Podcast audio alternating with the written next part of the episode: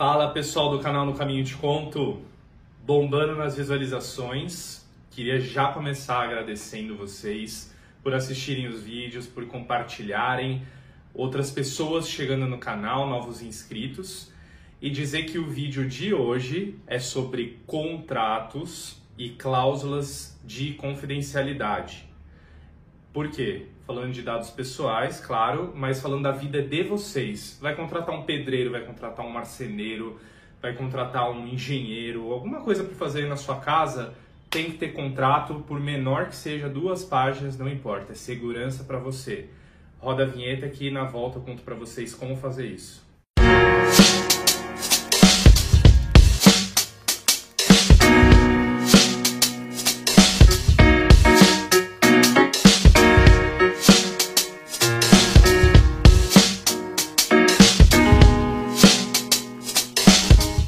Bom, gente, infelizmente no Brasil a gente tem, o brasileiro ele tem muito hábito de fazer as coisas sem planejamento e muitas vezes até só na combinação de boca, né?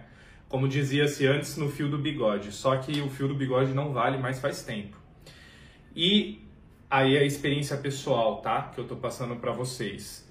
Eu sou um consumidor que procura ter contrato para tudo, seja um consumidor, um contratante. Eu procuro fazer um contratinho, seja para alugar um imóvel, onde eu sou locatário ou locador, seja para contratar um prestador de serviços, tá? A palavra é muito importante, vou contratar um prestador de serviços. Vou fazer uma festa, preciso contratar um cozinheiro, um churrasqueiro, alguém para limpar. Gente, façam um contratinho, nem que seja 2 páginas. Eu vou passar aqui para vocês o que não pode faltar num contrato, minimamente. É aquele que a gente chama até de contrato de gaveta. Não precisa necessariamente ir num cartório, reconhecer firma em todos os casos, mas é necessário haver um compromisso formal de ambas as partes. Por quê? Se a pessoa com quem você negociou, eventualmente, ela tem um problema de saúde, ela precisa viajar, precisa se ausentar, ou infelizmente até venha a falecer, você precisa ter seu direito garantido com o sucessor daquela pessoa, com quem é representante. Porque as outras pessoas que vão assumir o trabalho dela, na ausência dela, não sabem os termos que você negociou, os valores, o prazo de pagamento, as formas de pagamento, se é cartão, se é boleto, se é PIX, é parcelado, a pessoa não sabe. E, infelizmente, existem pessoas de má fé que não vão querer honrar aquilo que o antecessor dela negociou. Então, vocês precisam dessa segurança para entrar com uma ação judicial, claro, né, que é a última instância, mas nas ações anteriores, nas medidas anteriores, seja uma ação extrajudicial, uma reclamação no Procon, no Reclame Aqui, no consumidor.gov.br. Vocês precisam de documentos comprobatórios desse acordo. Ah, mas estava lá no WhatsApp, o WhatsApp hoje serve como documento. De fato, tem muitos juízes, existe jurisprudência para isso. Mas é melhor não correr o risco, né? E fora que conversa de WhatsApp é aquele negócio que às vezes rola um monte de mensagem, áudio, até você transcrever.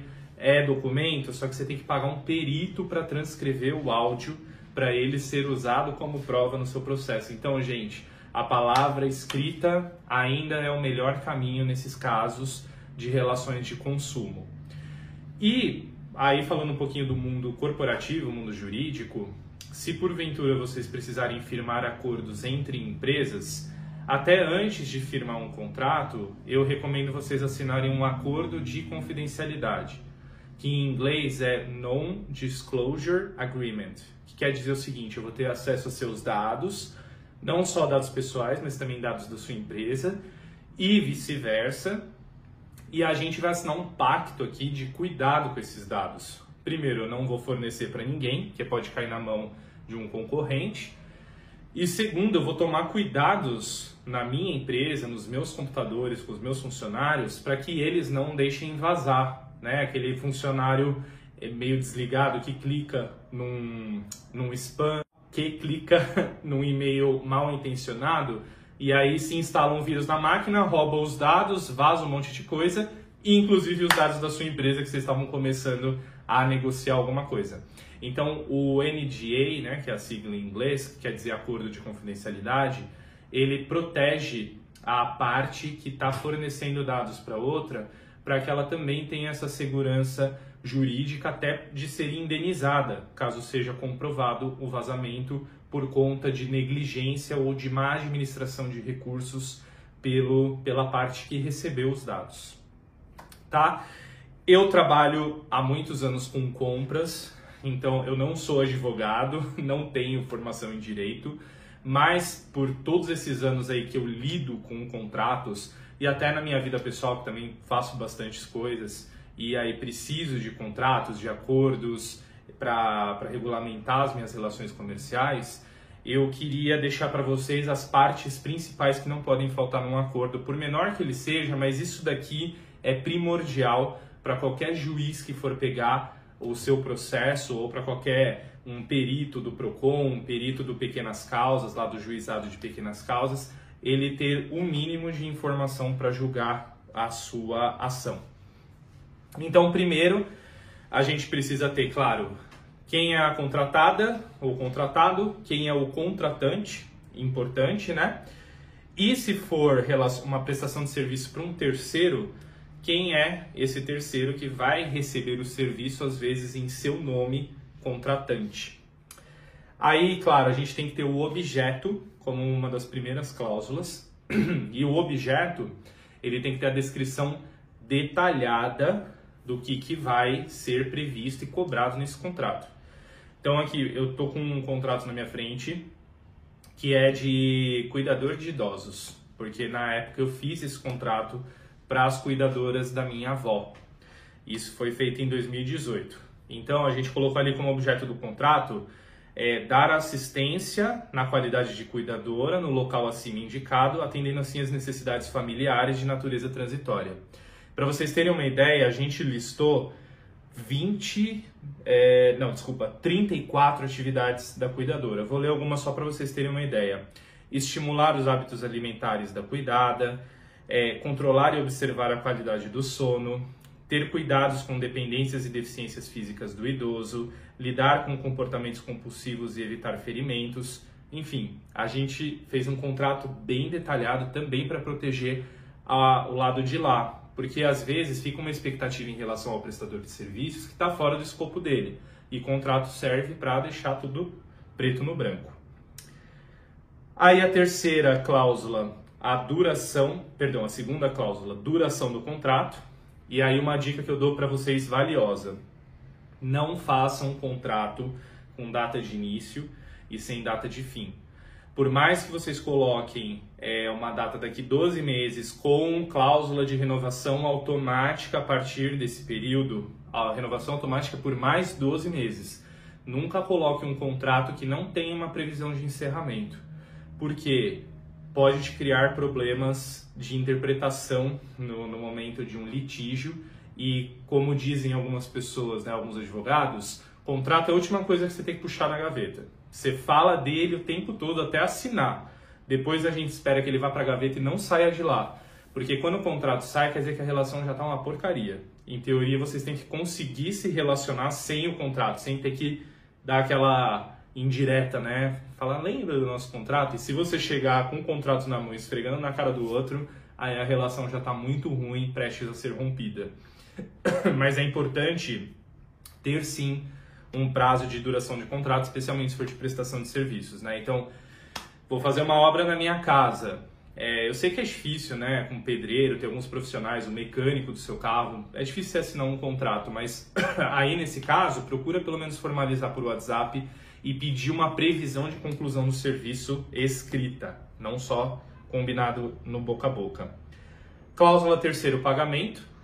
Então, é o valor, forma de pagamento, dados bancários de quem vai receber, né, de quem está sendo contratado, e se for fatura, boleto, nota fiscal, né, um caso aí com uma relação com PJ, também colocar o dia de envio, o prazo máximo de recebimento da fatura para processamento dentro do mesmo mês, isso tem que estar previsto.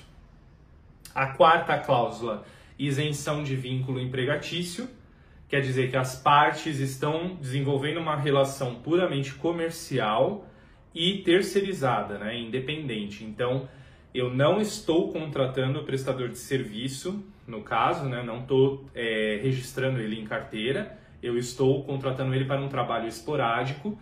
E, obviamente, isso tem algumas restrições, eu não posso cobrar horário de entrada, horário de saída, eu não tenho algumas prerrogativas que um contratante CLT tem.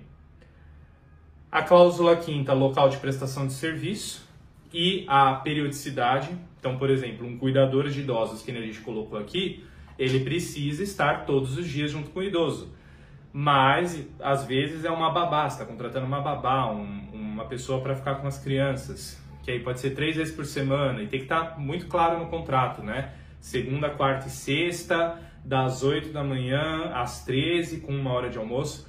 Nunca é demais colocar detalhes, gente. Eu costumo dizer que o sucesso e as coisas funcionam por causa dos detalhes, tá? Você pode ter um acordo grande aqui falado, mas detalhe tem que estar no papel. E a última cláusula, a sexta, é o foro. Se der treta, se der problema, onde vocês vão discutir? Não é no Twitter, não é no WhatsApp, não é no Instagram. Vocês têm que escolher um foro.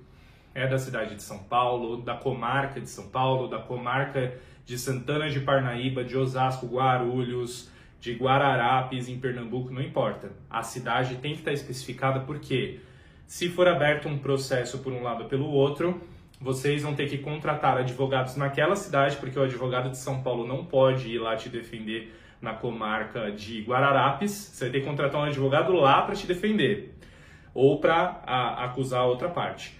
Então tomem cuidado com isso. Parece que o foro, a comarca é uma bobagem, nunca vou usar, mas tomem cuidado, porque vocês podem ser obrigados a arcar com custas judiciais de outra cidade, viagem para lá para poder se defender num eventual processo.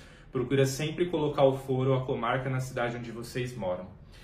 E aí, por fim, a data de assinatura do contrato, espaço para as pessoas assinarem, contratante, contratado e 2 testemunhas. Hoje existe a modalidade do contrato eletrônico, online, que tem várias ferramentas aí que eu posso falar para vocês. As duas que eu mais gosto, que eu mais uso, são a DocuSign e a ClickSign, que elas têm até 3 contratos gratuitos mensais. Vocês podem deixar tudo registrado online, registrar a hora que a pessoa assinou, o IP da máquina, são muito legais. E essas são as cláusulas principais. É claro que contratos, quanto mais complexo e maior o escopo do contrato, naturalmente ele tem mais páginas. Mas também não precisa ficar enchendo linguiça, né, gente? Não vai pôr lá o Código Civil brasileiro num contrato de marcenaria para fazer a sala da minha casa. Mas a dica principal é, tenham papel, eu não digo papel físico, né, mas tenham num documento no Word, um arquivo assinado por ambas as partes, aquilo que vocês negociaram. Não confiem só na palavra dita, não confiem só no WhatsApp, numa troca de e-mail. Isso não é prova, né, a palavra, são elementos complementares de uma eventual ação que você tenha que mover. Mas o que vale mesmo, que tem mais valor jurídico, é um contrato. Peça para um amigo sempre dar uma lida, não já vá assinando sem ler, que brasileiro faz muito isso. Eu não vou dizer que eu leio as regras lá para usar, para baixar o negocinho do iPhone, do Facebook, do Instagram, não, mas isso não vai comprometer minha vida, não vou ter que pagar uma multa. A gente dá o aceito, concordo e segue em frente. Mas um contrato assim, gente, pode sujar seu CPF, pôr seu nome no Serasa, você pode investir dinheiro numa furada, uma empresa que não existe, com endereço falso, cheio de reclamações no Reclame Aqui. Mesmo lendo, às vezes a gente cai no golpe porque se emociona com a oferta.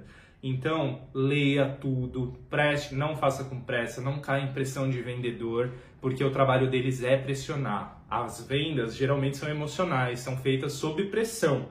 Então, resistam a essa pressão, para que vocês não comprem gato por lebre e também não se arrependam de ter feito uma transação que vocês, na verdade, não precisavam ou não queriam ter feito. Tá certo?